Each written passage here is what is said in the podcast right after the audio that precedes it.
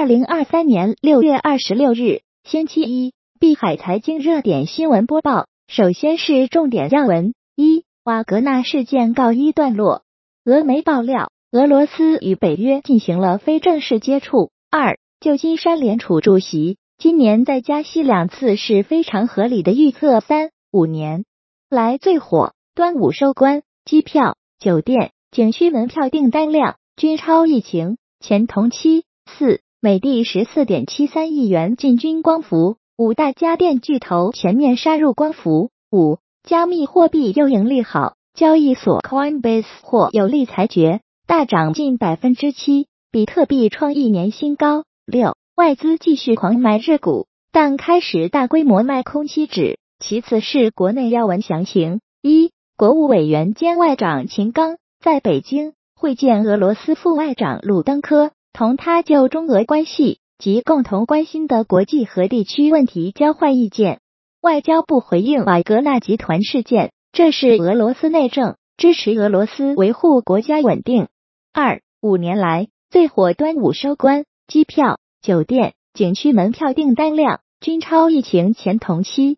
文旅部测算，端午假期实现国内旅游收入三百七十三点一零亿元。按和比口径恢复至二零一九年同期的百分之九十四点九。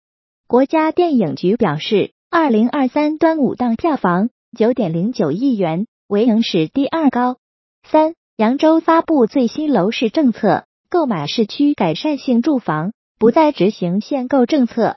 上海试点实现新建住宅交房即交证。四，美团在港交所公布，王慧文因个人健康原因。辞任美团董事。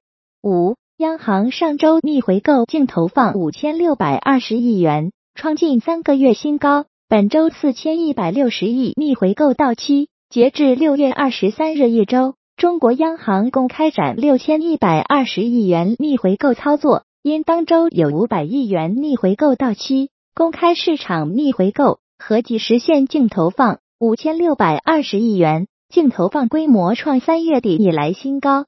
分析人士认为，近期央行降息落地，预示后续宏观政策稳增长力度有望适度加大，货币与财政政策偏积极。预计央行将继续维持流动性合理充裕，资金面有望平稳跨季。六，美的十四点七三亿元进军光伏，五大家电巨头全面杀入光伏。美的集团借助控股子公司和康新能。以大举进军光伏、储能等多项新能源业务领域，也是继 TCL、创维、海尔、格力之后又一个家电巨头跨界光伏产业。七，台积电三巨头三年来首次组团飞大陆，宣布将推出面向汽车的 N 三 A 和 N 三 A 制程，以及面向射频的 N 四 P 二 F 制程。最后，海外亚文详情一。加密货币又盈利好，交易所 Coinbase 获有利裁决，大涨近百分之七，比特币创一年新高。二，欧元区六月商业增长停滞，制造业 PMI 初值四十三点六，创三十七个月新低。欧元区六月服务业 PMI 初值五十二点四，创五个月新低。欧元区六月综合 PMI 初值五十点三，同创五个月新低。欧元陷入衰退的风险正变得越来越大。三，俄罗斯彻底断供威胁下，德国签署美国液化天然气的长期进口协议。去年底，德国还与卡塔尔达成至少为期十五年的协议，最新与美国公司的协议长达二十年。有分析称，俄乌冲突后，德国能源思路转变，四处签订长期合同，代表未来几十年。都不打算摆脱天然气。德国还计划到二零三零年拥有世界第四大液化天然气进口能力，将仅次于亚洲卖家韩国、中国和日本。四，据乌克兰真理报消息人士称，乌克兰情报部门暗示普里戈任可能得到了解雇俄罗斯国防部长和其他几名军事官员的承诺。消息人士还对瓦格纳。是否真的前往白俄罗斯表示怀疑？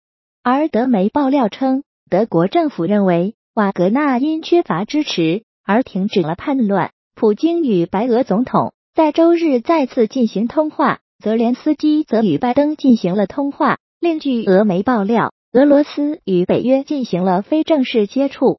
五，据俄媒，俄将保留对白俄罗斯境内战术核武器的控制权。美国国务卿布林肯表示，美国的核态势没有发生任何变化。美国总统拜登没有尝试与俄罗斯总统普京接触。六一官员支持加息两次。旧金山联储主席盖利认为，今年再加息两次是非常合理的预测。而亚特兰大联储主席博斯蒂克继续放歌，支持今年不再加息。七美元指数创一周新高。日元六日连创七个月新低，交易所 Coinbase 涨近百分之七，带动加密货币比特币创一年新高。八，美国财长耶伦表示，美国经济衰退的可能性已经降低，今年可能会有更多银行寻求合并。九，美国六月 Market 服务业 PMI 略超预期，但综合 PMI 和制造业 PMI 均低于预期，其中。制造业 PMI 创六个多月来新低。十，利比亚东部当局威胁要封锁石油出口，原因是国家能源收入的分配问题。十一，外资继续狂买日股，但开始大规模卖空期指。截至六月十六日当周，外国投资者卖出了三个月来最大数量的日本股票期货。分析称，当国际货币基金组织 IMF 发布对日本经济的积极展望时，外资往往会在未来两个月涌入日本股市。而今两个月的时间已到，外资似乎开始要对冲风险了。十二，交易员定价，英国央行将把利率提高到百分之六点二五，这是自一九九八年以来的最高水平，同时将该预期从明年二月份调整至今年年底。十三。苏丹多地武装冲突升级，呈扩大和激化趋势。